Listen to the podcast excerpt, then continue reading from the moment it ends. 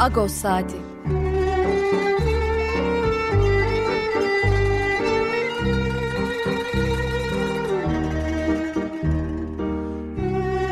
Haftalık Agos gazetesinin penceresinden Türkiye ve dünya gündemi. Agos'un mutfağından haberler, söyleşiler, olaylar.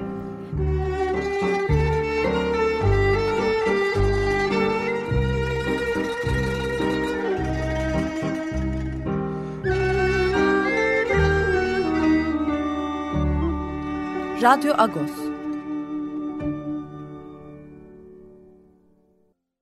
Radyo Agos'tan günaydın Parlus. Ben Yetver Tanzikyan. Bu hafta size ben yardımcı olacağım. Neyle başladık? Hemen onu anons edeyim. Aram Haçaturyan'ın Masquerade e, e, eserinden bir parçayla başladık. St. Petersburg Filarmoni Orkestrası e, seslendirdi. Aram Haçaturyan'ı tanıyorsunuzdur. E, bu eserle başlamamızın bir e, anlamı var tabii. Birazdan e, orkestra şeflerimizden, yani Türk Ermeni toplumunun bardından çıkardığı orkestra şeflerinden Sibil Arsenyan konuğumuz olacak. Sibil Arsenyan'la e, orkestra şefi olma macerasını konuşacağız. E, geçen hafta, evesi hafta Agos'un arka sayfasında da röportajımız vardı hatırlayacaksınız. Onun e, ben bir ricada bulundum. Senin sevdiğin iki eser gönderirsen onları çalalım e, dedim. E, o da iki eser gönderdi. Birisi buydu. Arama Çaturyan, Sovyet Ermenistan'ın çok dünyaca ünlü bir e, kompozitörü, bestecisi. Ondan bir eserle başladık. E, hemen programın e, gidişatını e, anlatayım ben size. İkinci bölümde Adalet Atlası, Anadolu Kültür'ün e, hazırladığı Adalet Atlası'nın ikinci sezonu başladı ve ikinci sezonda da e, yeni podcast serileri çıktı. E, bu, bu hafta yani Perşembe e, günü yayınlanan e, bölümde e, definicilik konusu üzerinde duruldu ve e, bilhassa da e, Ermeni toplumundan kalan defi, e, kültürel mirasın nasıl tahrip edildiği üzerine duruldu. İkinci bölümde bu konuyu işleyeceğiz. Son bölümde de Pakrates Tükkan olan, olan sohbetimizi bu hafta saat 10'da son bölümde e, konuşacağız. E, gazetenin içeriğinde son bölümde artık konuşuruz. Çünkü konuğumuz hazır bekliyor bizi hatta. Onu da çok fazla bekletmeyelim. Günaydın Sibil Parlus. Günaydın Yetvat Bey, Parlus. Hoş geldin yayınımıza. Hoş bulduk. Çok teşekkür ederim beni misafir ettiğiniz için. Biz teşekkür ederiz. Ee, Sibil, e, Sibil diyeceğim ben sana. Kusura bakma. Yani yayın, e, dinleyicilerimiz de herhalde e, yadırgamazlar diye umuyorum. Sibil'i ben tanıyorum çünkü. Uzun süredir takip ediyoruz çalışmalarını. E, övünüyoruz da. E, Sibillere iki, Ersen Yan'a da iki hafta kadar önce az evvel bahsettiğim gibi bir röportajımız yayınlanmıştı Agos'un arka sayfasında. E, o röportajdan da biraz e, yola çıkarak e, ben e, konuşmayı yapayım diyorum e, Sibil. Şimdi ne, e, şöyle düşündüm ben, e, orkestra şefliği aslında biraz bizim yani biz müzik dinliyoruz, eserleri dinliyoruz, seviyoruz. Ama orkestra şefi e, çok basit bir soru soracağım. Biraz belki sana çok aşırı basit gelecek ama şöyle başlamak istiyorum. E, orkestra şefi e, ne yapar? Yani e, çünkü zor bir iş bir taraftan görüyoruz ama bir taraftan da e, tam olarak e, nasıl ne hazırlanıyorsunuz, ne e, gerek ne gerek var gibi değil ama ne tam olarak ne yapıyorsunuz, nasıl yönetiyorsunuz? Bunu aslında ben biraz da e, bir müzik sever olarak anlamak istiyorum. Öyle başlasak mı ne dersin? Tabii ki. Ee, birkaç benzetme, betimleme geliyor benim aklıma bunları yapabileceğim. Ee, şimdi müzikten başlayayım önce. E, orkestra şefinin yaptığı şey aslında sahnede e, ses çıkarmak hariç müziğin geri kalan bütün öğeleriyle aslında içli dışlı olan müziği yönünü gösteren, zamanını, temposunu gösteren, e, ölçüsünü gösteren ya da yükseliş alçalışlarını e, daha ön planda olması gereken, arka planda olması gereken enstrümanları gösteren e, bir e, lider konumundaki bir pozisyon aslında orkestra şefi. E, bunun için ben şöyle düşünüyorum. Yani bir bazen tiyatro yönetmeni gibi düşünüyorum. Bazen teknik direktör gibi düşünüyorum. Sonuçta oyuncular sahnede evet herkes oyunu ezbere biliyor. Hepsi oynayabilir ama bir yönetmenin yine bütün oyunu bilen e, neyin nerede, ne zaman, ne olacağını bilen bir yönetmenin sahneye oyun koyması ya da aynı şekilde bütün futbolcular ne yapacağını gayet iyi bilirken bir teknik direktörün onlara bir taktik vermesi gibi e, orkestra şefi de e, sahnede bulunan 70-80 kadar müzisyenin hmm, yol e, yol gösteren evet. Yani aslında her şey o notanın üzerinde yazıyor. Ama notanın üzerinde aslında sadece sesler, nüanslar, tempo yani içi dolu bir müzik için hı hı. müzisyenin bunu icra etmesi gerekiyor ve nasıl ki işte bir kişi çaldığınızda okey her şey kolay siz nasıl istiyorsanız öyle yapabilirsiniz. İki kişi çaldığınızda biraz daha zor oluyor. Üç kişi çaldığınızda daha zor oluyor ama 80 kişi çaldığınızda Evet bir orkestra. Bir vakit, aynen. Büyük bir vakit e, geçmesi gerekiyor ki birlikte herkes şefsiz aynı anda aynı şeyi düşünsün. Ama orkestraların böyle bir vakti yok. Dolayısıyla orkestra şefi hem müziğin e, yorumlanmasında hem de e, zaman verimliliğinde aslında birçok işe yarıyor diyebiliriz. Evet zor bir iş açıkçası. E, anlıyoruz bunu zaten görünce de anlıyoruz. E, ben senin hikayene artık döneyim. E, bizim röportajda da söylemişsin. Matematik ve e, müzik ana, iki çift e, ana dal e, yapmışsın. Matematik sevdanı konuşacağız aslında ama orkestra şefliği üzerinden gidecek olursak e, seni orkestra şefliğine çeken neydi? Yani bunun tabii bir eğitimi var çok belli. E, çok da geniş bir klasik müzik e, bilgisi gerekiyor. E, akademik olarak çalışmalar gerekiyor. Seni buna çeken ne oldu? Yani bir müzisyen de olabilirdin, bir enstrüman da çalabilirdin ama orkestra şefliğini seçtin sen. E, burada sana cazip gelen ne oldu? Ee, ben 6 yaşında piyano çalmaya başladım. Ee, Oyortum Silvart Karamanukyan'dı. Kendisi de e, hem besteci hem piyanist e, kadınlarımızdan biri. Hı hı. Ee, onun aileme söylediği bir şeye ben kulak misafiri olmuştum ki işte e, müzisyen olmak için belli başlı hafıza tipleri vardır. E, insanların belli başlı hafıza tipleri vardır. Bazıları müzisyenler için çok faydalıdır. İşte duysal hafıza, görsel hafıza vesaire. Bu çocukta hepsi var. İstese orkestra şefi bile olabilir ama çok tembel. o zaman hiç çalışmıyorum. Yani şu an düşünüyorum da gerçekten çok ayıp etmişim yani öyle Yani hiç çalışmam, gidemem, evde çalmam, orada ezberlemeye çalışırım o örtün çaldığını falan. Neyse.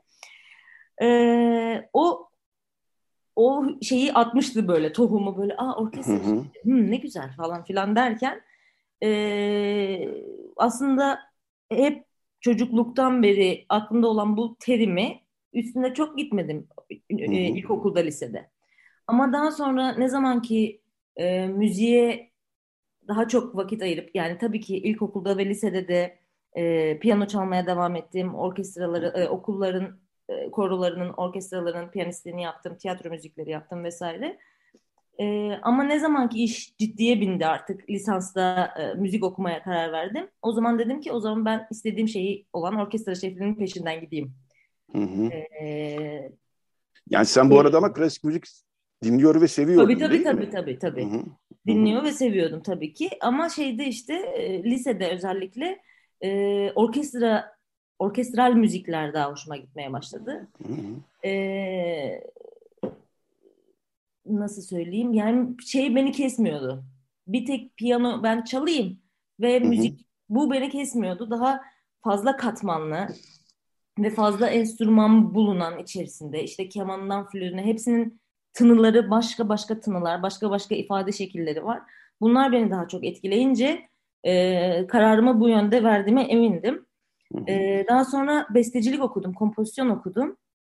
Konservatuvarda oluyor değil mi bu? E, Yıldız Teknik Üniversitesi Müzik ve Sahne Sanatları bölümünde. Çünkü çift ana dal yapabileceğim e, nadir okullardan bir tanesiydi. Evet, Yıldız Teknik. O yüzden önce matematik bölümüne girdim. Anadolu Sesi çıkışlıyım. Hı hı. Daha sonra ikinci senede de ortalama e, yapıp e, müzik bölümüne başvurdum. Orada da orkestra şefliği yoktu. Ya piyano hı. okuyabilecektim ya bestecilik okuyabilecektim. E, benimle aynı yolda yürümüş olan bir arkadaşımla da danışıp e, dedi ki hani sen madem orkestra şefi olmak istiyorsun bestecilik oku. Hem bestecinin kafasını anlamaya yaklaşırsın hem de enstrümanları daha çok haşır neşir olursun, tanırsın. Böyle oldu. Daha sonra kompozisyon biterken de tamam ben dedim artık bay bay.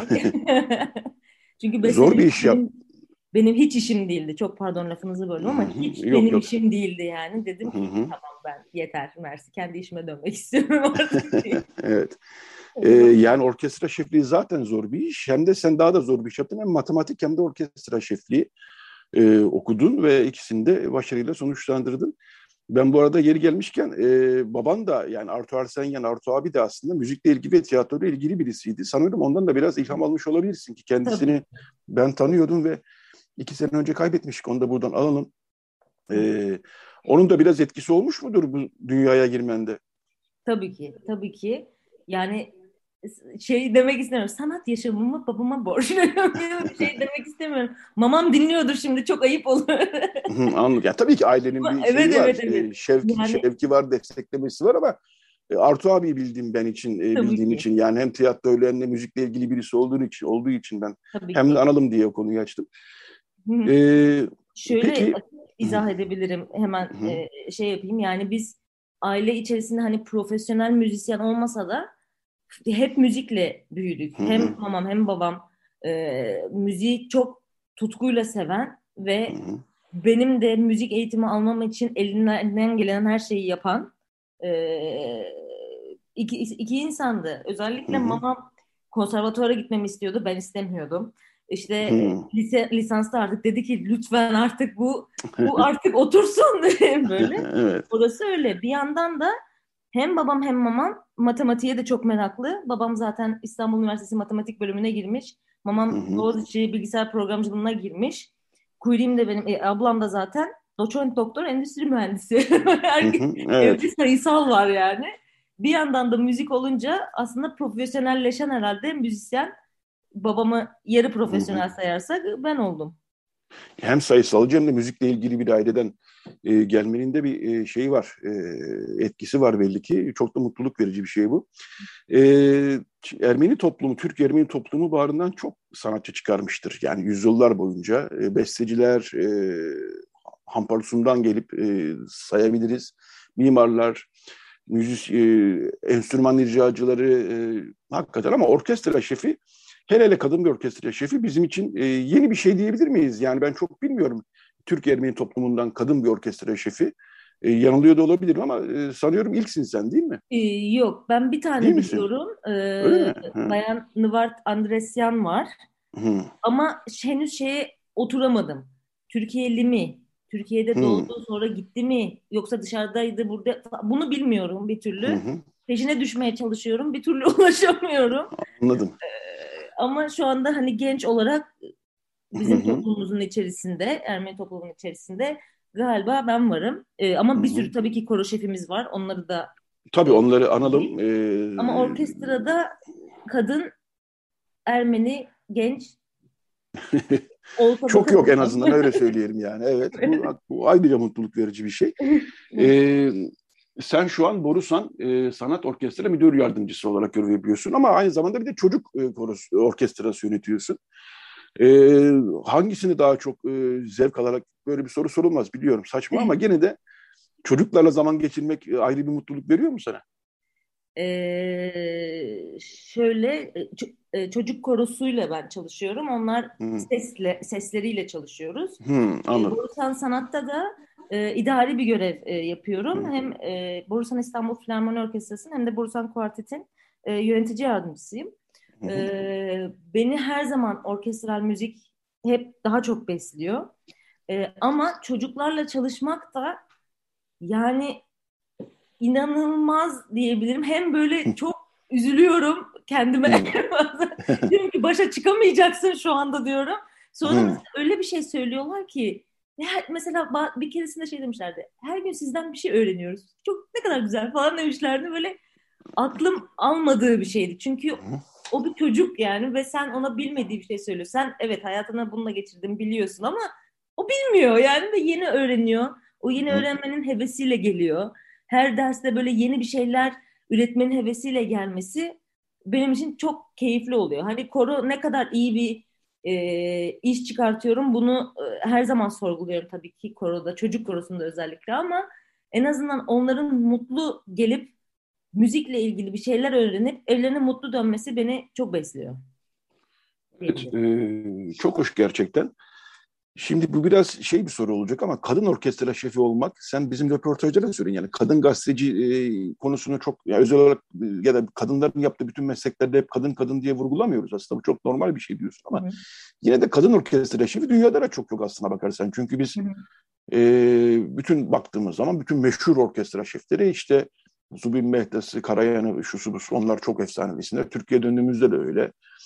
E, çok fazla yok. Kadın orkestra şefi de çok fazla yok. E, bu sende böyle bir ya ben kadın bir orkestra şefiyim gibi bir şey yaratıyor mu yoksa yok ben ne var yani bunda e, kadın da olur çok normal gibisinden.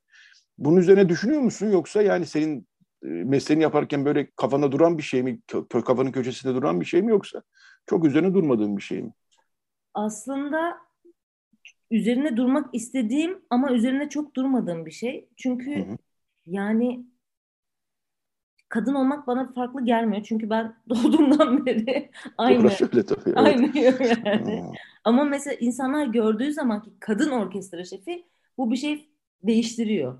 Ve e, söylediğiniz gibi bu dilim büyük bir yüzdelik erkek egemen meslek içerisinde kadının kendine yavaş yavaş pay almaya çalışıp da e, görünürlüğünü arttırması aslında ne kadar acı verici olsa da çok da gururlandırıcı bir şey. Çünkü artık diyoruz ki hani ben de varım, o da var. Bak bir kadın daha, bir kadın daha, bir kadın daha diyebiliyoruz.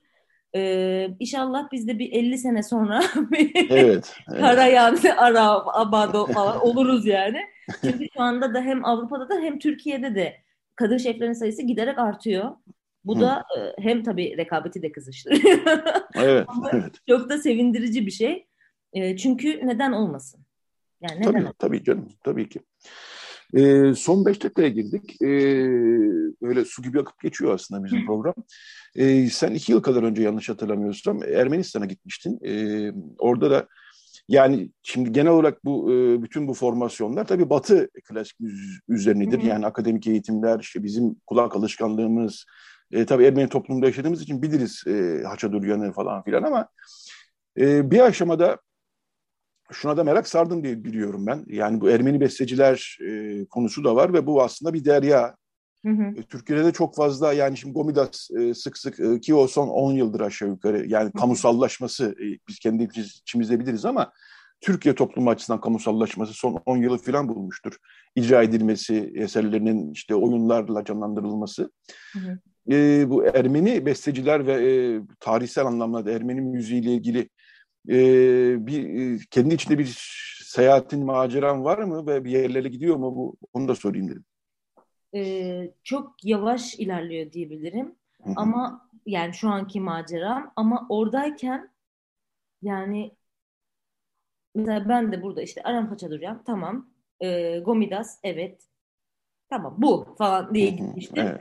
Çünkü dedim ya ben bir şey bilmiyorum öğrenmek istiyorum diye gittim oraya da.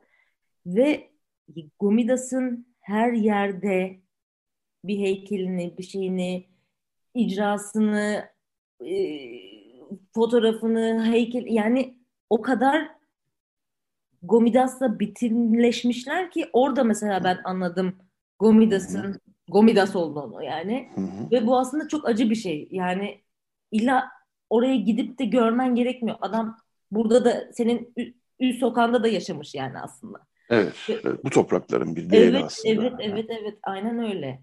Onun yanında e, işte Haçaduryan'dan başka isimler de öğrendim ve hem şaşırdım, yani şaşırdım derken şöyle nasıl bilmediğime, bu isimleri nasıl o zamana kadar duymadığıma şaşırdım. Çok iyi eserler var, hepsini icra etmek istedim.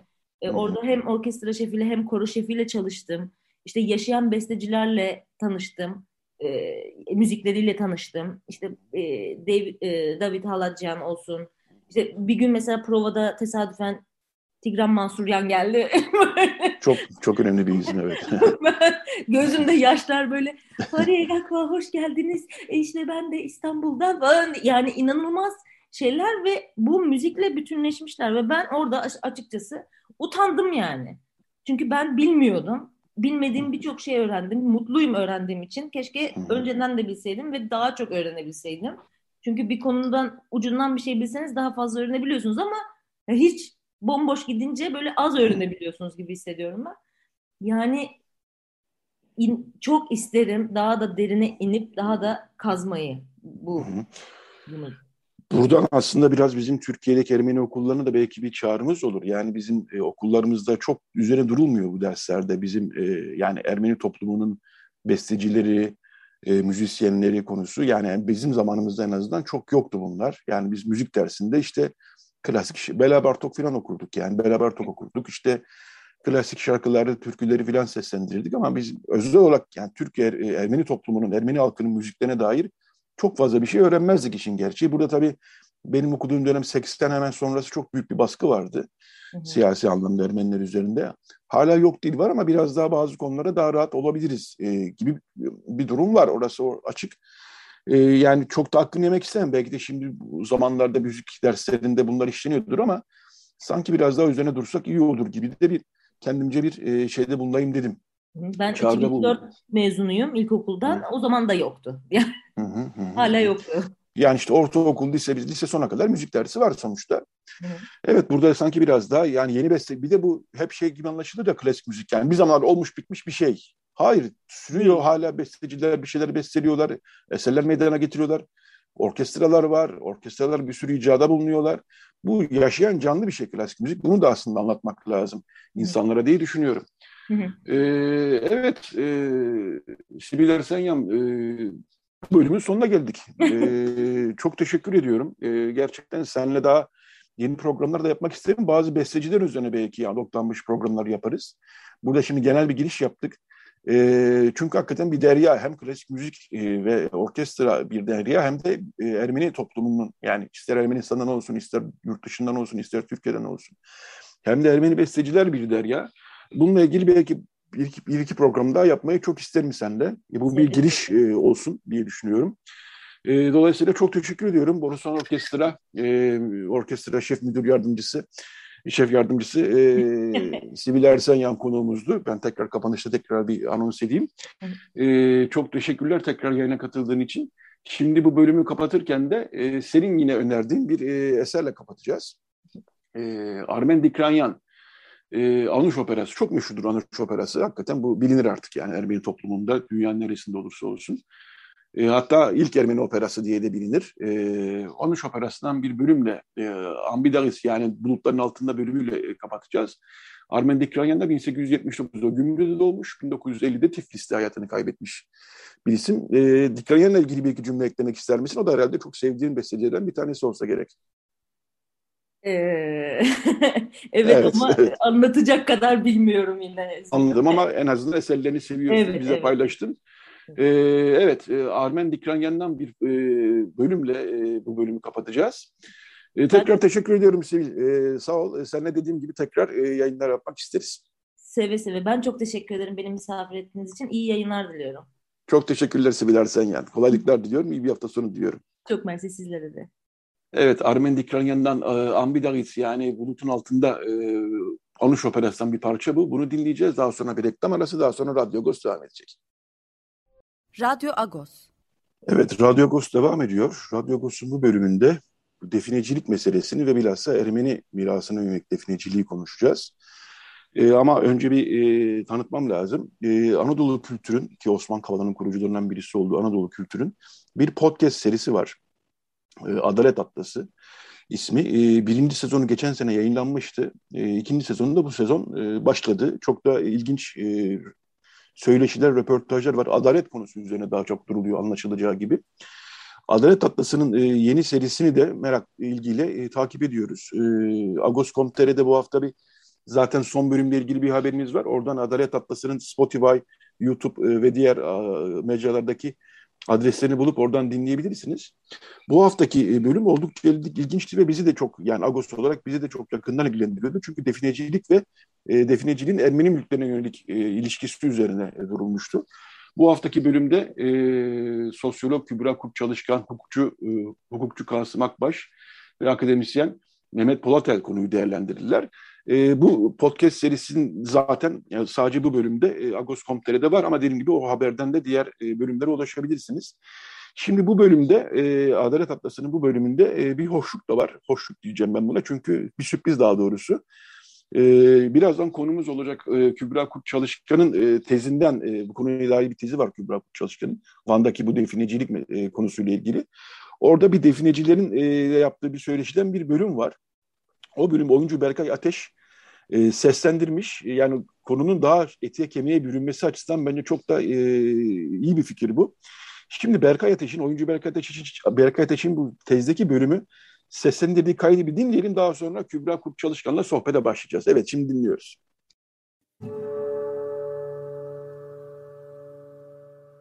En son bir mezarlığa gitmiştik. Burası Hristiyan mezarlıkları yani Müslümanların değil. Gittik oraya. Üstü kapanmış ancak taşı gözüküyor. Üstünde bir haç var böyle altında da yazılar. Arkadaş dedi ki ah bu layit mezarıdır. Hemen makineyi tuttu. Bizim böyle büyük makinamız da var ama onu pek götürmüyoruz. Önce dedektörü götürüyoruz bir güzel onunla arıyoruz. Eğer sağlamsa ondan sonra büyü götürüyoruz yani. E tabi jandarma var yolda. Yakalanma riskimiz var. Dikkat ediyoruz bir de. Neyse dedektörü mezarlıklara tuttu. Dedektör birinde altın var dedi. Bilezik yüzük çıkardık mezarın içinden. Biz dedik tamam bulduk yani. Başladık kazmaya. Beş kişi kazıyoruz. Bir arkadaş elinde dedektörle bekliyor. Biz kazdık. Tam iki metre falan kazdık. Yani hemen hemen bir buçuk saatimizi aldı. Çok büyük bir mezar çıktı. İki metre derinde devasa bir mezar. Mezarın altına koskocaman üç tane taş koymuşlar. Onları da kaldırdık hemen. Bir baktık. Kemik çıktı. İnsan kemiği. Ya dedik ki altın çıksın. Kemik neden? Başladık kazmaya, kemiği attık. Kazdıkça yeniden bir kemik çıktı. Bu da insan kemiği. Bir mezarda iki ölü üst üste gömmüşler. Onun da kemiklerini attık. Kazmaya devam ediyoruz. Ya hiçbir şey yok. Dedik ki arkadaşa. Hani senin dedektörün burada altın var diyordu ya. Hiçbir şey yok ama makine var diyor. Hepimiz akrabayız zaten. Ben en son dayanamadım aldım dedektörü vurdum taşa. Bu sefer de birbirimize girdik tabii. Başka arkadaşlarla konuştuk. Dediler ki siz mezarın baş kısmını kazacaktınız. E biz komple mezarı kazdık. Ama mezar başının bulunduğu yeri kazmamız gerekiyormuş. Neyse. Bilemediğimiz için kaldı tabii. Evet, oyuncu Berkay Ateş, e, Kübra Kurt Çalışkan'ın tezindeki bir röportajından, e, sağ çalışmasından daha doğrusu bir e, kısa bir bölümü seslendirdi. Dediğim gibi bu hakikaten işin e, biliyoruz ne olup bittiğini ama ete kemiğe bürünmesi açısından çok da faydalı bir iş olmuş. Evet Kübra Kurt Çalışkan sosyolog konumuz. Hoş geldiniz Kübra Hanım. Hoş bulduk, merhabalar. Evet ben dün e, Anadolu Kültür'ün podcast serisi Adalet Atlası'nın ilgili bölümünü yani Defini Hayaliyle Kolektif Gasp e, evet. bölümünü ilgili dinledim. Orada e, az evvel de bahsettiğim gibi siz varsınız. Hukukçu Kasım Akbaş var. Mülkiyet hakkı definici e, konusuna e, çalışan tarihçi Mehmet Polatel var. Üçünüzün e, Hazal Özvarış moderatörlüğünde ilgili dinledim. Burada e, kısaca söyleyeyim. Definecilerin zenginleşme hayalleriyle temas ettikleri kimlerin gümüleri, yağmanın tarihi 1915'i nasıl uzanıyor e, gibi e, çok kritik sorular üzerine duruluyor. E, sizin de aslında yüksek lisans teziniz e, bununla ilgili e, Van örneğinde Önce bir tezinizi e, konuşabilir miyiz? Çünkü e, tezinizi dün bana gönderdiniz. Tabii kapsamlı bir tez olduğu için çok da ilginç bir tez. Bir bölümünü ancak okuyabildim tezin. E, siz bir de Vanlısınız zaten. Öyle, öyle anlıyorum. Evet, dolayısıyla evet. E, bu konuya eğilmeniz nasıl oldu? Öyle girelim isterseniz. Olur. Ya şöyle e, normalde ben tezbirlerini atarken şey diyorum e, biraz uzun vakit olması lazım. Hakikaten Hı. okuması zor oluyor. Yani zaman zaman Hı. keyifli, zaman zaman ağır. Yani şimdi Berkay evet. Ateş'in seslendirmesi e, çok olağanüstü ama çok yaralayıcı aynı zamada. Kesinlikle. E, o, o yüzden hani şey e, birden fazla duyguyu yaşatıyor tez. Yani ben öyle olduğunu hissediyorum en azından. E, felaketten arta kalan bir yeraltı ekonomisi olarak definecilik demiştik e, biz tezin başlığına ama daha sonra e, teknik sebeplerden felaketi başlıktan çektik. Bir yeraltı ekonomisi olarak definecilik Van örneği diye bir başlık koyduk ama e, tezin muhtevasında bir e, felaket tanımı var ve bu felaketi 1915 olarak tanımlıyorum. E, tezin genel bir e, hani kısa özetini sunmak gerekirse Van'ın ekonomik ve toplumsal sürecinde defineciliği meşrulaştıran faktörleri araştırıyor aslında. Ya bunu yaparken de belirli bir kavramsal çerçeveye dayandırmaya çalışmıştım. Ekonominin millileştirilmesi, devlet hakları ve kapasitesine odaklanarak bunu yaptım ve e, e, defineciliği de millileştirilemeyen bir e, en formal alan olarak görebilir miyiz acaba diye bir soru sormuştum. Sonunda da aslında beni buna götürdü. Tez ben normalde Vanlıyım. E, ailem vesaire Van'da yaşıyor ama yani doğma büyüme Vanlı değilim. Ailem Anladım. doğma büyüme Vanlı. İşte başka bir yere göçüp daha sonra Van'a gittik ve bu tez benim e, Van'la da yeniden karşılaşmam, Van'ı tekrar tanımam, bilmediklerimi öğrenmem, kendi tarihime yolculuk etmem, e, hatta yani kendi ailemin bilinmez hikayelerine ulaşmam e, gibi birçok şeye kapı açtı. O yüzden e, benim için oldukça anlamlı.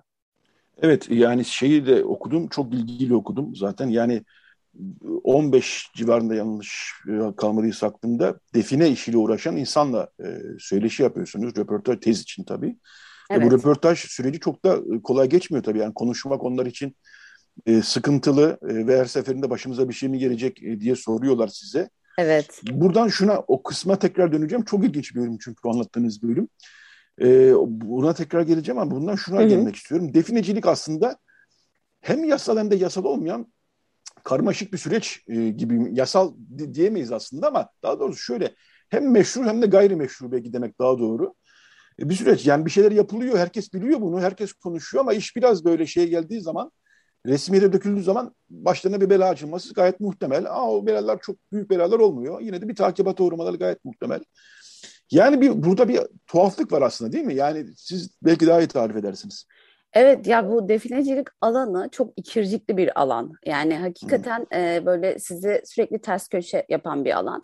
E, yani bu kadar e, mesela bütün söyleşilerde e, işte çok fazla korktuklarını, başlarına bir iş geleceğini söyleyen görüşmeciler e, aslında biliyorlar ki mesela yaşadı özellikle Van özelinde konuşursak e, küçük bir e, coğrafyadan bahsediyoruz. Yani küçükten kastım herkesin bir şekilde birbirini tanıdığı hmm. bir e, yer yerleşke ve e, kimlerin definecilik yaptığını herkes biliyor. Ee, Benim tez danışmanım Şükrü Aslan. Kendisine çok teşekkür ediyorum. Ee, beni e, bu konuda yüreklendirdiği ve bu yolu açtığı için. Onun mesela herkesin bildiği bir sır diye e, kitabı var. Dersimi anlatıyor. Bana Hı-hı. da e, bu şey yani herkesin bildiği sır e, şey e, kavramsallaştırması definecilikte yüzde yüz oturuyor e, gibi gelmişti. Çünkü herkes biliyor definenin nerelerde arandığını, kimlerin definecilik yaptığını ve bunu aslında o beldede yaşayan kolluk kuvvetleri vesaire de biliyor. Zaten ben biraz onları da e, açmaya çalışıyorum. E, çok kolektif bir hareketten bahsediyoruz. Suçsa da kolektif bir suçtan bahsediyoruz. Bireysel olmaktan öte. Çünkü şey işin içinde tek başına ben define aramak istiyorum ve hani gidiyorum işte bir alanda define arıyorum gibi bir mantık yok. İşin içinde çok fazla aktörün olduğu ve bu aktörlerin de birbirlerini bir şekilde korumak, kollamak zorunda kaldığı bir alandan bahsediyoruz. O yüzden yani şey e, bu hani en, en başta dediniz ya yasal mı işte yasal değil mi nasıl diyeceğiz. Orada da aslında şey TDK şöyle tanımlıyor defineciyi. izinli ve izinsiz kazı yapan kişi olarak tanımlıyor. Bu tanım şeye tekabül ediyor. Yani o zaman evet e, izinli yapılabiliyorsa hukuken defineciliğin yani resmi olarak tanındığı, kabul edildiği bir alan var. Gerçekten öyle. Ben alana girmeden bilmiyordum. Bir define arama yönetmeliği varmış mesela ve bu yönetmelikte tek tek defineyi nasıl aramanız gerektiği anlatılıyor. Ee, izinli olarak işte Müzeler Genel Müdürlüğü'ne başvuruyorsunuz. İşte belirli prosedürler var, paralar var, yatırılıyor vesaire. Ve o izinli kazı izni çıkıyor size. Bir yıllık bir sürede arıyorsunuz ama bu şey değil yani işte belirli periyotlarla olmak zorunda. Yanınızda kolluk kuvvetleri vesaire oluyor.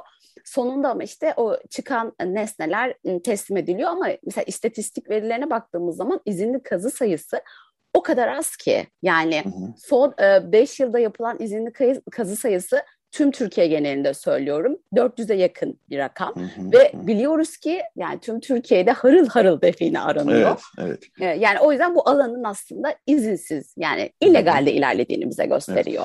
Evet. Yani burada bir ayrım yapmak belki gerekir. Yani diyelim ki bir Helen e, mirası e, baş heykelini aramak için yapılan izinli bir kazı definecilik.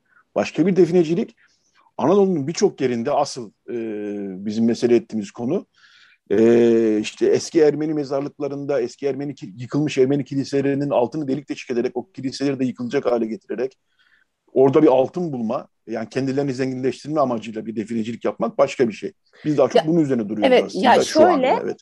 Evet şöyle e, özür dileyerek gireyim. Tabii, e, aslında şey çok ciddi bir e, karmaşa var. Ben de tabii Hı-hı. alana girdikten sonra fark ettim. Mesela siz bir Helen dönemine ait bir eser arıyorsanız, mesela Roma dönemine ait bir eser arıyorsanız zaten bir bunu aramanız çok zor. Yani bunun Hı-hı. işte tarihi bilgisini vesaire bilmeniz yani çok ciddi uzmanlıklar gerektiriyor.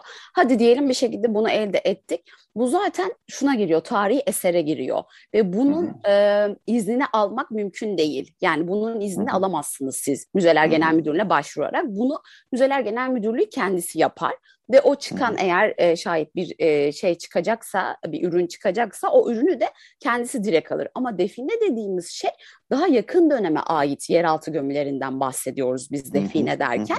Ve bu da e, şey yani şöyle belki kabataslak 1850 sonrası diyebiliriz. Ve orada çıkan gömülerde e, gömüyü arayan kişi de söz sahibi. Yani siz bu kazıyı izinli yaptığınız zaman müze genel müdürlüğü bir pay alıyorsa e, kazıda çünkü siz Anladım. yeri söylediniz vesaire size de bir e, şey bir pay veriliyor. Ve ben Van'ı çalışırken o yüzden 1915 çok kritik. Çünkü biliyoruz ki 1915'te yani en yakın dönem ve m, Ermeni gömüsü üzerinden aranan bir definecilik hikayesi var Van'da. Ve bu o kadar büyük bir e, şey define aramaya ait o kadar büyük bir e, meşruiyet sağlıyor ki Ermenilerin e, o dönem Van'ın e, en büyük nüfusunu oluşturmuş olması. O yüzden de ne definecilik yakın dönem tarihin e, konuşma alanına giriyor. Hı hı, evet. Ben zaten e, bütün bu yani biz çok ne yazık ki e, bu işte çok yüz yüze kalıyoruz çünkü e, hiç şey yapmadan e, utanmadan diyeceğim bazen Evet maalesef. Ee, Ermeniler kendi topraklarına gittiği zaman koşup yanına bir işte harita gösterip bu nerede ne yazıyor burada falan filan deyip yani o ev defineyi için yardımcı olmadan isteyenler bile çıkıyor. Biz bunlara çok tanık olduk gerçekten. Hrant Dink zamanında Agos'a da gelip giderlerdi. Şurada şöyle bir şey var ne yazıyor burada filan gibi. Bunu sorarlardı açık açık yani hiç şey yapmadan. Ben tabii bütün bu hikayeyle ilgili olarak sonunda soracağım şeyi e, başta e, söylemek istiyorum. Yani e, aslında iki şey söyleyeceğim. Sanki bir 1915'te başlayan bir mülk transferi de vardı tabii. E, sanki o mülk transferi yani yerüstü kısmı bitti. Şimdi yeraltı kısmı ve enformel olarak devam ediyor gibi geliyor bana. Evet. İkincisi biraz Ermeni mallarına yönelik, Ermeni gömülerine yönelik böylesi bir rahatlık aslında bir taraftan da e, insanlarda hani evet yakalandıkları zaman belki bir e, takibata uğruyorlar ama aslında e, yani devletin bunun bir zamanlar bir devlet politikası olduğunu bilmelerinden gelen de bir rahatlık aslında. Yani Ermeni mülklerin transferiyle ilgili devlet bunu zamanda yaptı zaten. Biz şimdi niye yapmıyoruz kendi hesabımıza gibisinden bir rahatlık da sezmiyor değilim. Bilmiyorum siz paylaşır mısınız benim bu gözlemlerimi?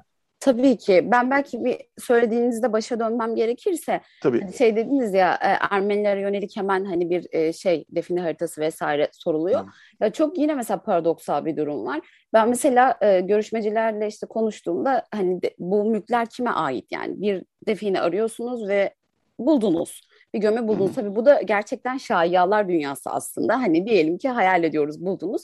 Bu kime ait dediğimde e, hiç kimse e, o gömünün Ermeniye ait olduğunu e, kabul etmek istemiyor. Ama çok gariptir ki define bilgisinin de Ermeni'de olduğunu düşünüyor. Yani eğer bir define bilgisi varsa, bir define bir yere saklanmışsa ya da bir Ermeni e, o bölgeye geliyorsa kesinlikle bir define haberiyle gelmiştir ya da bir define yeri bilerek yani doğru kişi odur. O yüzden hani bu paradoks hiç böyle e, zihnimden çıkmıyor. E, söylediğinize gelirsem e, yüzde yüz katılıyorum. Yani o çıkarımlarınızın tamamına. Aslında yerin altında sistematik yerin üstünde sistematik olarak yapılanların devlet tarafından yapılanların bir şekilde bugün yerin altında da devam ettiğini görüyoruz ve ya üzücü olan şu ki cezalandırma dediğimiz e, ya da bu suçun e, gerçekten karşılığı oldukça zayıf ve bu bunu suç diyebilmemiz e, bu kişilerin e, ceza almasının yolu o kadar e, tıkanmış ve böyle kapatılmış durumda ki çünkü şey böyle e, neyle aradığınız, nasıl aradığınız, nerede aradığınız ve bu işte nerede yakalandığınız, nasıl yakalandığınız bunların tamamı suçun mahiyetini değiştiriyor. Ve işin içine böyle o kadar çetrefilli şeyler giriyor. Ve mesela bir defineci bunların tamamını biliyor. Yani işi çok güzel yoluna koyarak hiç suç almadan suç e, yani bir ceza almadan ceza alsa da cezaların çoğu para cezasına dönüştürülerek ve bunlar da cüzi miktarlar bu arada. Yani caydırıcılığı yok en azından onu söyleyebiliriz. Süreç devam ediyor ve şey ben mesela sahada tek tek de, yani definecilerle ayrı görüşmeler yapmıştım. Bir de definecileri e, genel olarak rağbet gösterdiği yerlere gitmiştim. İşte kiliselere, manastırlara, yıkılan yani yerin üzerinde hatta şeyi kalmayan o kadar talan edilmiş ki e, sadece 2-3 taşı kalmış ama mesela şeyde biliyoruz Kroki'de biliyoruz orada e, bir dönem e, Ermeni kilisesi ya da manastırı olduğunu. Mesela bu bölgelere gittiğimde hakikaten içler acısıydı. Yani şöyle hani sistematik olarak buralar yıkılsın, yok edilsin e, ve şey hani biz buna seyirci kalalım denmiş. Yani şey yok e, çoğu çöplük haline getirilmiş çok değerli kısımları e, mesela taşların çıkartılmış vesaire ve mesela köylülerle konuştuğum zaman onlar da aynı şeyden muzdaripti. Yani definecilerden şikayet eden çok büyük bir grup var ama e, bunların önünü almak ya da hani bunlarla bir e, şey hukuki olarak hani bir yola girmek isteyen hiç kimse yok. Bu da aslında yani devletin yerin üstündekiyle yerin altındakini yaparken aynı e, mantıkla ilerlediğini gösteriyor. Sadece belki ilginç bir şey olarak şunu paylaşabilirim. E, fark edilmeyen şey şu oldu. Ben mesela tezimde bunu görünce çok heyecanlanmıştım. Normalde mesela Van'dan konuşurken Van'ın Ermeni hafızası çok zayıf. Yani Van'da siz gündelik hayatta e, yani tırnak içinde Ermeniye dair hiçbir anlatı duyamazsınız. Ama mesela ben de hatta şey demiştim ben ya acaba e, doğru bir yerde değil miyim demiştim. Hani ben 1915 hafızası üzerinden ilerliyorum falan ama yani hiç hiç kimse bundan bahsetmiyor. Sonra bir baktım definecilerin fark etmeden kendilerinden akış içerisinde geldikleri yer sürekli olarak Ermeniler ve 1915. Yani ve onlar da bunun farkında olmuyor. Bir süre sonra öyle bir şey oluyor ki yani yerin altındaki o gömülü olan tarih bir şekilde defineciler eliyle tekrar zuhur ediyor. Ve bu bence devletin de planlamadığı ve e, aslında totalde de iste, istemeyeceği bir şey. Ve şey mesela defineciler bunu çok e, profesyonel bir şekilde yapıyorlar ve e, toplum içinde de Ermeni o yüzden hiç e, kendi hafızasını ve belleğini yitirmiyor Van için konuşursak. Ama mesela burada şey diyebiliriz, buna sevinmeli miyiz, üzülmeli miyiz? Çünkü aynı aynı oranda işte yıkılan kiliselerden bahsediyoruz. İşte ve bu Ermeni de şöyle bir Ermeni. E, yani yaratılan Ermeni algısı zengin, işte şey e, çünkü hani gömüsü var ya o yüzden zengin olmak evet. zorunda, varlıklı olmak zorunda ve tekrar gelip kendi mülkünde söz sahibi olmak isteyen bir Ermeni olabiliyor kimi zaman. Ben çok konuştum belki sizin sorularınız olur. Yani bir Ermeni hayaleti var sonuçta. Kesinlikle. Ee, evet onu böyle bir hayalet belki demek lazım çünkü Doğru. yani o hem rahatsız ediyor hem de e, bir taraftan da varlığını belli ediyor. Bu bahsettiğimiz kesim için söylüyorum tabii. Çok enteresan gelen bir kısım vardı sizin hem podcastinizde hem de tezinizde. Bir e, çok uzun vaktimiz yok ama gene de kısaca bunu konuşalım istiyorum. Evet. Bir defineci ekibi kimlerden oluşuyor? Çünkü orada bir nişancı var, gözcü var ve en ilginci bir imam var. Yani kimse yani çok seyrek tek başına gidip kazan ama tek tekçi diyorlarmış onlara zaten ama genel olarak bir ekip olarak gidiliyor ve orada ekibin kimlerden oluştuğunu anlatıyorsunuz. Çok ilginçti gerçekten. Hele hele imamın orada bulunması daha da ilginç gelmişti. Onu kısaca bir tarif eder misiniz rica etsem? Olur olur. Ya şöyle normalde ben e, sahada şöyle bir veri elde ettim. Yani böyle profesyonel anlamda bir e, define aramaya çıkıyorsak 12-13 kişi lazım bu işi tam anlamıyla yani başından sonuna kadar bitirebilmek için. Ama bu şey en maksimum e, sayı. Yani siz 4-5 kişiyle de yapabilirsiniz ama bir kişiyle bu işi yapamazsınız. Orası kesin yani. En az hani 2 ve 3 kişi olması gerekiyor. E, ya yani en e, en alt e, zemini kazıcılardan oluşuyor bu işin ve şey var ben mesela şey zannetmiştim e, ben define aramak istiyorum alıyorum kazma küreği kazıyorum. Yok mesela iş böyle değil aslında siz de kazabilirsiniz ama kazıcılık yapan bir ekip var. Yani onlara para veriyorsunuz define aramak istiyorsunuz ve onlar sizin yerinize o alanı kazıyorlar ya da işte şey yani bunlar e, gömyeyle çalışan şey bir e, grup insan. Mesela gözcüler var çünkü şey definecilik e, çok ciddi anlamda güvenlik e, tehdidini de doğuruyor. Ya bu güvenlik tehdidi sadece devlet mekanizması tarafından değil bölgede yaşayan insanlar tarafından da bir güvenlik sorunu var. Çünkü o bölgenin yerlisi değilseniz o bölge anında sizin orada define aradığınızı anlıyor ve onlar da orada pay sahibi olmak istiyorlar. Öyle bir durum söz konusu. O yüzden mesela köylü çoban çocuk diye bir kategori var. Bunlar hem o bölgenin e, pay sahibi olmaya çalışanı hem e, sizinle beraber sürecin tamamında var olmak isteyenler, var olmadıkları zamanda da e, bir şey e, ihbar sürecini başlatabilecek kadar güçlü bir e, aktörler. Bunlar dışında işte nişancılar var, e, cihazcılar var. E, cihazcılar dediğimiz dedektörleri olanlar. Arıcılar var, toplayıcılar var. Yani bunların tamamı da mesela işte çünkü defineyi bir arıyorsunuz. Yani bir defineyi e, aramadan öncesi var. Defineyi ararken var. Bir de aradıktan sonra ne yapacaksınız var ve bu aktörler ona göre değişiyor aslında. Bu üç duruma göre değişiyorlar. Ve yani toplayıcılar işin en üst kısmındaki insanlar zaten. E, refakatçiler var, size şans getirdiğine inandığınız insanlar. Sizinle beraber orada işte bu süreci daha e, totemlerle ilerletiyor. Yani imam dediğimiz imam ve melleler bence de çok kritik. Zaten şey yani bütün süreçte aslında dinin bir şekilde nasıl e, bu hikayede harmanlandığını bize gösteriyor. Ben mesela doğrudan bir e, melleyle görüşemedim çünkü kabul etmediler e, görüşmeyi. Bayağı da hani ısrarcı olmuştum ama mümkün olmadı. Ama şunu biliyorum bütün anlatılarda ya özellikle defineyi e, ararken e, sizinle beraber bir e, imam oluyor. O imam öncesinde abdest almanız gerektiğini ve başka belirli dualar var. Onları okuyor ve sizin işte niyetlerinizin temiz olduğuna herkesi ikna ettiriyor. Bir niyet okuması yapıyor. Sonrasında eğer define bulunurken de define mesela hareket edebilir e, uçup hayalet olup kaçabilir ve bu, bu aşamalarda e, imam onu durduruyor. Ve diyor ki hani şey işte yönünü değiştirdi vesaire. Burada da yine dualar vesaire yani mistik güçler işin içine giriyor. O yüzden hani imamın e, gerçekten çok hayati bir görevi var ve sonrasında da zaten yine o yani gömünün paylaşılmasında biraz daha kanaat önderi görevi görmüş oluyor vesaire. Ee, ama şey hani bu e, abdest alınması ve e, işte şey e, imamla bu işe giriliyor olması bende şeyi doğurmuştu. Peki biz eğer bir e, gömü bulduk, o gömüyü bulduktan sonra gerçekten o gömünün e, o gömüyü hak edip etmediğimiz konusunda peki hani şey tabiri caizse hani gömüyü nasıl şeye çıkartacağız, temize çıkartacağız? Çünkü Hı-hı. kime ait bir e, mal, kimin gömüsü bu sorusu tabii çok kritik. O zaman mesela e, aynı grup yine ısrarla şey diyordu, zekatını verdiğimiz zaman biz bu gömülerin e, tamamıyla bu gömüler artık hayırlı mallara dönüşecek. Yani başta e, şey hani kimin gömüsü olduğunun aslında hani e, cevabını vermeyen e, bu defineciler içten içe bu gömülerin kendilerine ait olmadığını aslında söylemiş oluyorlardı bu şekilde de. Yani yanlış bir iş yaptıklarını biliyorlar aslında hepsi. Yani Elbette. ama bunu meş, bunu meşrulaştırmak kendi en azından görünürde meşrula, meşru hale getirmek için hem dini kullanıyorlar hem tarihi kullanıyorlar hem siyaseti hem birçok şeyi kullanıyorlar çok belli ki.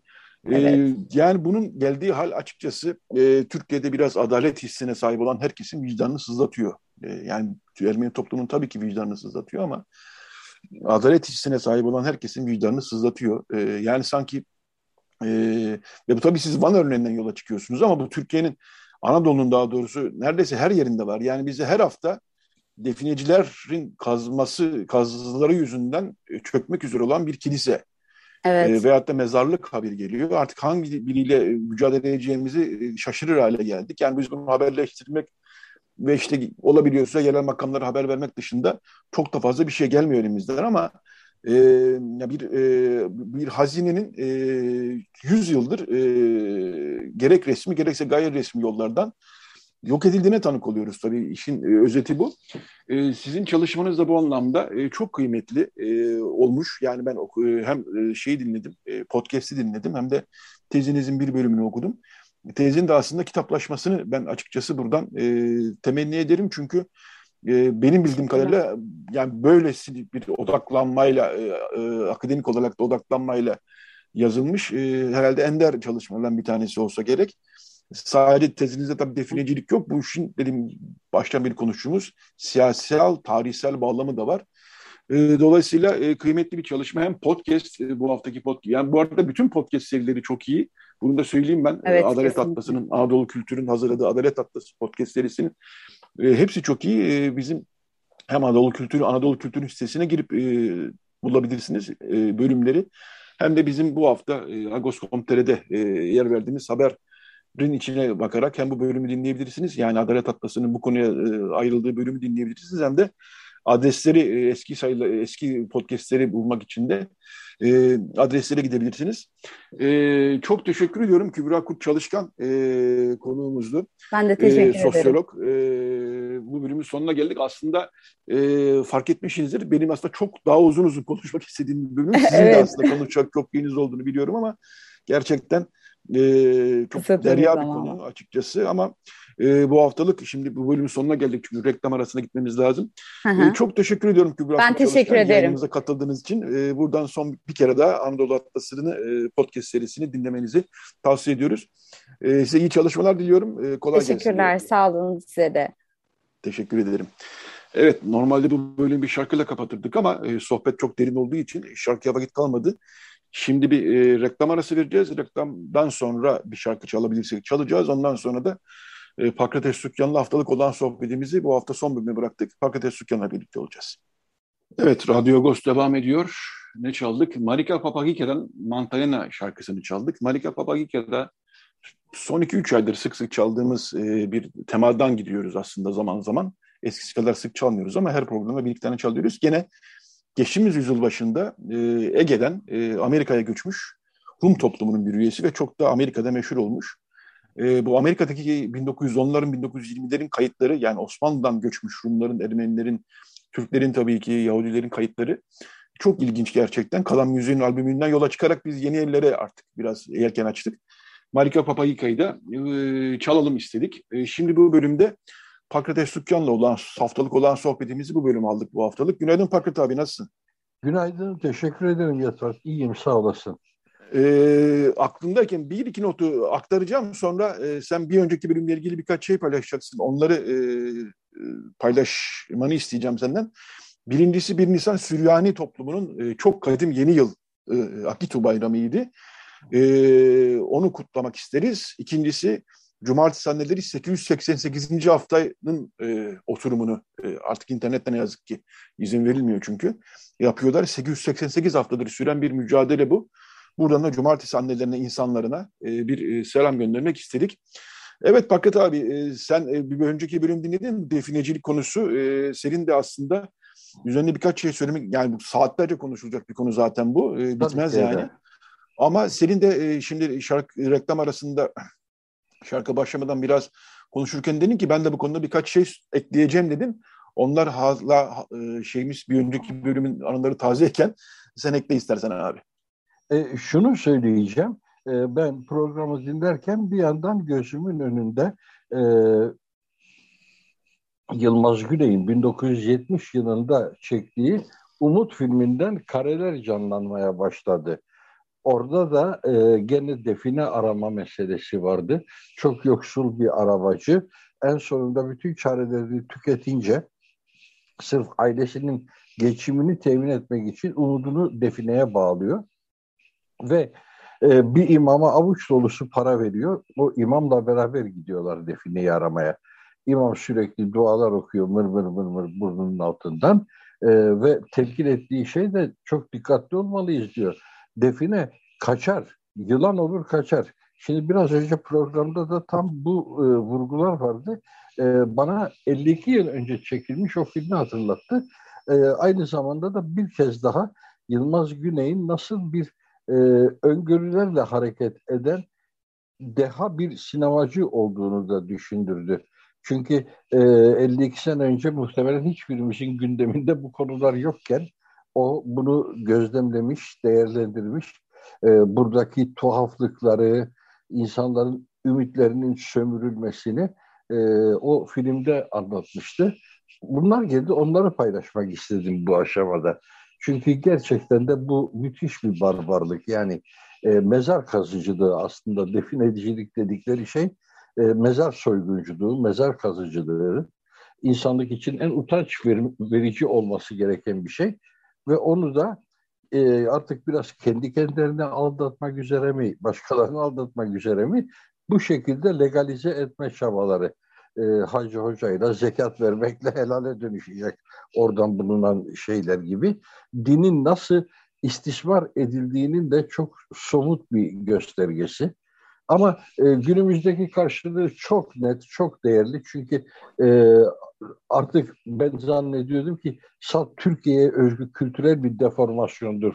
Çökme diye tabir edilen o e, gangsterlerin, e, Sedat Peker'in e, sürekli dile getirdiği çökme e, kavramı. E, bugün görüyoruz ki öyle değil. Onun da küresel bir boyutu varmış. Neoliberal kapitalizm çökmeyi son derece meşrulaştırmış. Şimdi e, Avrupa Birliği üyesi ülkeler e, oligarkların mallarına çökmenin telaşındalar. Herkes de bir çökme e, mefhumu almış başını gidiyor. Her neyse bunlar böyle çağrışımlardı. Geçelim onları. Evet ben bir e, gelelim. kısaca bir şey eklemek istiyorum. Yani Ağustos'ta bu konu aslında başka bir yönüyle de e, işleniyor bu hafta. E, az evvel Süryani Yeni Yılından bahsetmiştik. Bir de Süryani Kültürel Mirası ile ilgili bir e, arka sayfamız var evet. bu hafta. Evet. Kültürel Miras Koruma Derneği Mardin ve çevresinde Süryani somut olmayan kültürel mirasının belgelenmesi ve yaygınlaştırılması projesini tamamladı. E, projenin sonuçlarının yer aldığı bir şey, rapor var. Turabdi'nin risk altındaki Süryani kült mimari mirası kitabı.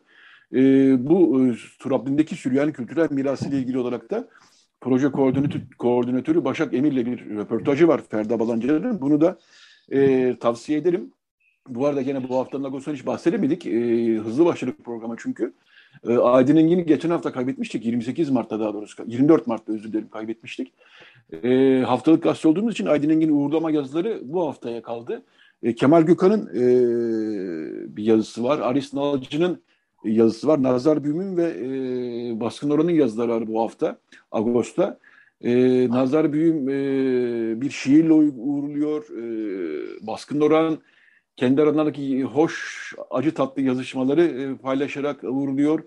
Kemal Gökhan Cumhuriyet eski yani 80'lerin Cumhuriyetine kadar uzanarak e, Aydın abi yanıyor. Aris Nalcı da e, bilhassa Ranting'in ölümünden sonra e, Aydın Engin'in e, gazeteleri, sen de yazdın bu arada onu da söyleyeyim Ermenice sayfalarda. E, Aris Nalcı da Ranting'in ölümünden, cinayetinden sonra e, Aydın Engin'in Agos Mutfağı'na verdiği desteği kendi hatıralarından yola çıkarak anlatıyor. Dolayısıyla e, içerik demişken e, onlardan da bahsedelim e, açıkçası. Agos'un içeriğinde şimdi sıra geldi ancak. Bir de manşetimizde tabii Toros Alcan'la bir röportajımız var. E, bu e, vakıf seçimleri konusunu hep işliyoruz, e, sık sık işliyoruz. E, azınlık vakıflarının yönetim kurullarının seçmesine imkan veren yönetmelik iptal edilmişti. Şimdi yeni yönetmelik çıkacak diye bir beklenti var. Temaslar hızlandı. Ankara'dan ekipler geliyor İçişleri Bakanlığı'ndan, Vakıflar Genel Müdürlüğü'nden. İki, e, geçen haftaki manşetimiz de böyleydi. Aslında e, temaslar, içerik meçhul demiştik. Bu hafta bazı duyumlar e, var. O duyumları da e, Surpaş Tıbrıvank e, Lisesi Vakfı Başkanı ve eski cemaat vakıfları temsilcisi e, Toros Alcan'la konuştuk. E, nedir bu duyumlar? Çok fazla duyumlar var. Bunlardan bir tanesi hastane seçimlerinin erteleneceği e, yönünde bir niyet e, sanıyorum. E, böyle bir duyum var daha doğrusu. Yani kim? Sur Pırgiç Yedikule Hastanesi yönetim kurulu seçimi, Balıklı Rum Hastanesi'nin seçimi ve belki de e, Orahayim, Balat Orahayim Kilise e, Hastanesi'nin seçimlerinin yani onların ayrı tutulması yönünde bir duyum ve bu e, duyumu da e, kuvvetli bir duyum olarak yaklaşılıyor. E, Toros Sancı'nda bunun ne kadar mahsurlu bir olduğunu e, bu haftaki Ağustos'ta e, anlatıyor. E, almanızı, okumanızı her açıdan e, tavsiye ediyoruz. Var mı Akbarik senin ekleyeceğin bir şeyler? Gündemi, Türkiye gündemine, Ermeni toplumunun gündemine, Agos'un gündemine? Ermeni toplumunun gündemine dair söylemek isteyeceğim bir şeyler var ama bunları nasıl söyleyeceğimi de bilemiyorum. Çünkü e, biliyorsun e, Türkiye'de Ermenice basını, Ermeni basını dediğimizde e, birkaç organdan birden bahsediyoruz. E, bu şimdi sen söyledin ya e, Ağustos'ta sık sık yer veriyoruz bu konuya. Bana ilginç gelen diğer gazetelerimizin aynı sıklıkla yer vermemeleri. Onlar sadece ziyaretlere yer veriyorlar. İşte filanca geldi patrikhaneyi ziyaret etti. Bunu patrikhane zaten servis ediyor bu haberi. Onlar da bunu okuyucularına duyuruyorlar. Ama arkasından ne bir değerlendirme, ne bir yorum, ne bir şey bunlara hiç rastlamıyoruz. Sonrasında da dönüp kendi kendimize diyoruz ki toplum acaba duyarsızlaştı mı bu konuya? E ama toplumu duyarlı hale getirecek olan zaten basının soracağı sorulardır. Basının üreteceği tartışma zeminleridir. Bunlara hiç rastlamıyoruz. Ben bunu bir e, eleştiri anlamında söylüyorum. E, biliyorum bu sıralar e, o geçmişte hepimizi rahatsız eden basının kendi iç çekişmelerinden uzak olmak bizi rahatlatıyor, mutlu ediyor. Herkesle arkadaşça ilişkiler kurabiliyoruz, diyaloglar kurabiliyoruz. Ama bir yandan da meselenin bu tarafı da konuşulması gerekiyor sanki. Ee, sadece Ağustos bu konularda duyarlı oluyor. Sonra da Ağustos zaten çıbanbaşı muamelesi yapıyorlar toplum içerisinde. Siz karıştırıyorsunuz ortalığı ama karıştırılması gerekiyor, konuşulması gerekiyor bu meselelerin. Bir şeyler oluyor. Ee, hepimizden habersiz gelişiyor her şey. Ee, İçişleri Bakan Yardımcısı geliyor, müsteşarı geliyor, Patrikhane'yi ziyaret ediyor. Sonra gidiyor Şirinoğlu'nu ziyaret ediyor. Ve bunlar sadece geldi ziyaret ettik, güzel muhabbet ettik dışında bir açıklamayla bitmiyor bu, e, bitiyor bu işler. E, hiç haberdar olmuyoruz. Ne oluyor, ne oluyor, ne dönüyor, ne bitiyor. Bunlardan haberdar olmuyoruz ve e, bizim dışımızda basında e, bu konularda asla böyle bir işte şimdi söylenti dedin. Evet söylenti de haberdir. E, söylentinin de birçok şey zaten uzun zaman söylenti boyutuyla kalıyor. Sonrasında pat diye gerçeklikte bir defadan yüz yüze kalabiliyoruz. Bunları bir belirtmek istedim yeter. Dediğim evet. gibi imtina ediyoruz yani şu sıra çünkü güzel bir diyalog var basın organları arasında. O diyalog içerisinde bir daha e, mesafeleri soğutucu bir etki yapmak istemiyorum ben de. Asla istemiyorum böyle bir şey. Ama e, bu eleştiriyi de sanki yapmak zorundayız. Yani buradaki esas kaygımız patlik seçiminde yani iki yıl önceki e, Türk Yönetmenleri Patliği seçiminde bir yönetmelik geldi ve o yönetmelikte e, Türkiye doğumlu ya da e, kökleri Türkiye'ye dayanan birçok ruhani e, seçime giremedi. Yani böyle bir emrivakiyle karşı karşıya kaldık ve patlik seçimi 3-4 kişi arasında, e, aday arasında daha doğrusu. İki, belki, iki aday. Belki, be, evet sonunda ikiye indi zaten. Belki gene iki yenecekti ama yani insanlar yurt dışında ruhanilik görevini sürdüren insanların seçime katılma hakları ellerinden alındı. Bununla ilgili işte efendim bunlar işte İstanbul Patrikhanesi'ne bağlıdırlar, değiller gibisinden birçok e, yani o e, İçişleri Bakanlığı'ndan gelen yönetmeliği meşrulaştırmak adına birçok e, argüman üretildi ama yani Türkiye Ermeni toplumunun tarihine bakan herkes çok rahatlıkla görecektir ki Osmanlı en azından coğrafyasından doğmuş e, herkesin bu e, şeye katılma hakkı vardı. Seçime katılma hakkı vardı o zamanlar. Bu geleneği zaten bu bir ruhani konu. İçişleri Bakanlığı'nın buna bu kadar e, karışması gerekmiyordu. Şimdi aynı senaryo acaba vakıf seçimlerinde yaşanabilir mi? Asıl, asıl kaygımız bu. Bu yüzden biz bu işin üzerinde duruyoruz. Ve bu bir seçme seçilme hakkı. Zaten 9 yıldır bu bizden esirgenmiş. 2013'ten bu yana esirgenmiş. Sadece bizden değil, Rum toplumundan, Yahudi toplumundan, Gürcülerden, Bulgarlardan, Süryanilerden, bütün toplumlardan esirgenmiş bir hak bu. Ayrıca da ben bu e, az önce bahsettiğimiz bu hastane seçimleri konusunda Rum toplumunun da keza e, rahatsız olduğunu biliyorum. Rum toplumundan birçok ismin rahatsız olduğunu biliyorum. E, yani bu hastanelerin e, ayrı tutulması, seçimlerin sokulmaması bir e, onların da kulağına gitmiş. E, onların da bundan rahatsız olduklarını biliyorum. Ve buna benzer başka e, duyumlar da var. E, bunlar da biraz da ete kemiğe büründüğü zaman da biz e, paylaşacağız okullarımızda. Bunu da buradan söyleyelim. Evet Bakır abi e, son beş dakikamız aşağı yukarı e, Ermeni sayfalarda neler var? Nuray Daduryan bu hafta ne yazdı? Hevesle, merakla beklediğimiz bir yazar. Her hafta övüyoruz neredeyse artık. Millet bakacak ama hakikaten ne kadar övsek azdır. Onu da söylüyoruz her seferinde. Kesinlikle. Evet. Ee, Nuray Daduryan bu hafta geçen hafta işlediği bir kelimenin devamını yazdı aslında. Bazı kelimeler öyle oluyor. Bir haftada söyleyeceği sözü bitiremiyor. Ee, ikinci haftaya da sar, e, sarkıyor. E, işlediği kelime körfez kelimesiydi. Daha doğrusu bunun Ermenicesi George. Ama George aynı zamanda kucak anlamına da geliyor evet. ülkede. Ee, hem e, koy, körfez anlamı var hem de kucak anlamı ve kucak anlamına geldiğinde de edebiyatta falan çok fazla yansıması var. Bu sözcüğün etimolojisini yaptı. Edebiyattan örnekler verdi. Ta 9. yüzyıldan başladı. Çağdaş edebiyatımıza, günümüz şairlerine kadar birçok örneklerle e, körfez kelimesinin, daha doğrusu kucak kelimesinin, bağır, kucak e, kelimesinin e, kullanımına e, değindi. E, ama ilginç bir yazımız e, bu hafta e, Polonya, Polonya Ermenileri. Evet. evet, Polonya Ermenilerinin Ukrayna Savaşı'nda savaştan kaçan insanlara ve Ermeniler olarak da özellikle Ermeni toplumuna e, destekleri anlattı. E, Silvia Urika yazdı bunu. Polonya Ermenilerinin bir gazetesi var. E, Avedis adlı bir gazete. E, büyük çoğunluğu Leh dilinde yayınlanıyor bu gazetenin. Ama bazı makaleler Ermenice olarak da veriliyor. Bu da oradan e, aldığımız bir e, yazıydı. Oldukça organize olmuşlar. Aşağı yukarı 100 bin kişilik bir Polonya toplumundan bahsediyor. E, oradaki Ermenistan elçiliği e, ve kilise e, bu organizasyonda ve sivil toplum tabii organizasyonda değişik görevler alıyorlar. Hafta içerisinde biz gene Kiev Ermeni toplumunun temsilcisiyle de konuştuk. O da Kiev'deki tablodan bahsetmişti.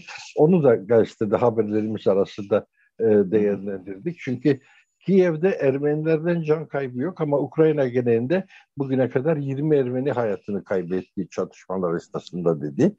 Kiev'in savunmasında yer alan Ermenilerden bahsetti ve çok trajik bir şey söyledi. Aslında bu trajiği bir zafer olarak da söyledi. Çünkü dedi ki Rusların attığı e, füzeler e, Kiev'de oluşturulan hava savunma sistemi e, sonucunda e, çoğunlukla imha ediliyor. Attıkları 10 füzeden ancak biri isabet ediyor dedi.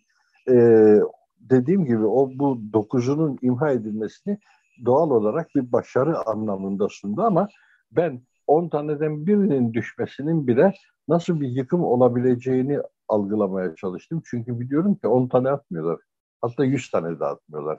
Belki 1000 tane füze atılıyor şehre ve o 1000 füzeden eğer 100 tanesi isabet ediyorsa bu şehri ne hale getirebilir? Ee, bunu da anlamaya çalıştım.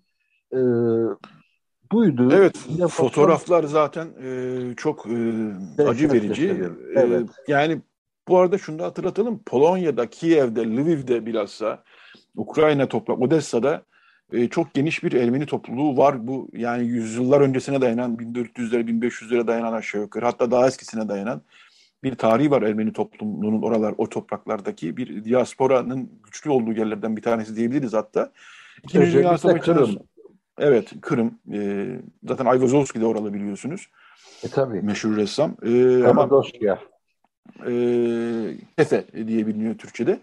E, oralarda çok eski ve tarihsel bir e, konum var e, oradaki. Yani Lviv'in, Kiev'in, Ermenilerinin.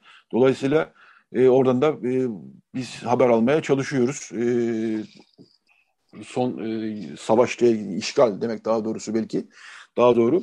Evet Pakratay bu haftanın da e, sonuna geldik. E, çok teşekkür ediyoruz e, yayına katıldığın için. Bu haftaki olan Rica sohbetimizi de gerçekleştirmiş olduk. Şimdi kapanışta enteresan bir şarkı çalacağım. E, ben sık sık e, Adis Harmancıyan çalıyorum. Beyrut e, Ermenilerinin barından çıkardığı bir şarkıcı. Bilhassa 70'lere ve 80'lere çok meşhurdu. Adis Harmancıyan'la birlikte bir meşhur olan bir kişi, bir kişi daha vardı. O da e, Maxim Panosyan. E, Maxim Panosyan daha sonra evet. yanlış bilmiyorsam Amerika'ya gitti. E, hala e, yakın zamana kadar sürdürüyordu müzik çalışmalarını. Maxim Panosyan şeye daha yakın. Bizim buradaki böyle bir Ferdi Özbeğen e, tarzına e, falan daha yakın bir şarkıcı aslında. Şimdi biraz 2-3 e, hafta Adi Sarmancıyan çaldım ki çok güzel bir sesi var Adi Sarmancıyan'ın. Ne kadar evet. çalsam e, yetmez. Hadi bu hafta da Maxim Panosyan çalayım bir tane kapanışa dedim. Onun bir e, Danchelov Ins diye bir şarkısı var. Yani bana e, işkence ediyorsun, eziyet, ederek. e, eziyet ediyorsun e, şarkısı var. Ve çok tanıdık bir ilgi çıktı. Kendim ettim, kendim buldum'un e, sanki bir Ermenice versiyonu gibi. Kendim ettim, kendim buldum şarkısının daha çok buradan şarkısı. çıkmış. E, bir sürü e, şeyi var yorumcusu var ama buradan çıkmış bir şarkı olduğunu e, yaygın bir kanaat. Buna takılmıyoruz aslında. Yani Ermenilerden alınıp Türkçe geçilmiş bir sürü şarkı var. Türkçeden alınıp Ermenice geçilmiş bir sürü şarkı var. Buna takılmayalım. Hem Maxim Panosyan'ı dinleyelim hem de e, programı kapatalım. E, Recide Beren Baltaş e, yardımcı oldu. E, Pakrates Sukyan e, bu bölümde konuğumuzdu. Olan sohbetimizi yaptık. Çok teşekkürler Pakrat abi. İyi hafta sonu diliyorum ve bir e, Maxim, Evet teşekkürler. Maxim Panasyon'la kapatıyoruz bu haftaki radyo ögüsü.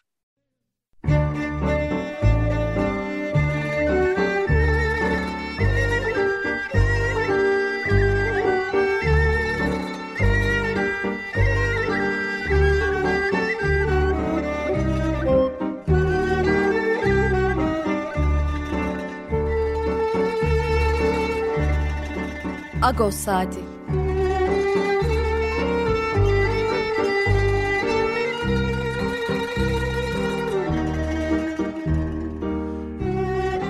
Haftalık Agos gazetesinin penceresinden Türkiye ve dünya gündemi. Agos'un mutfağından haberler, söyleşiler, olaylar.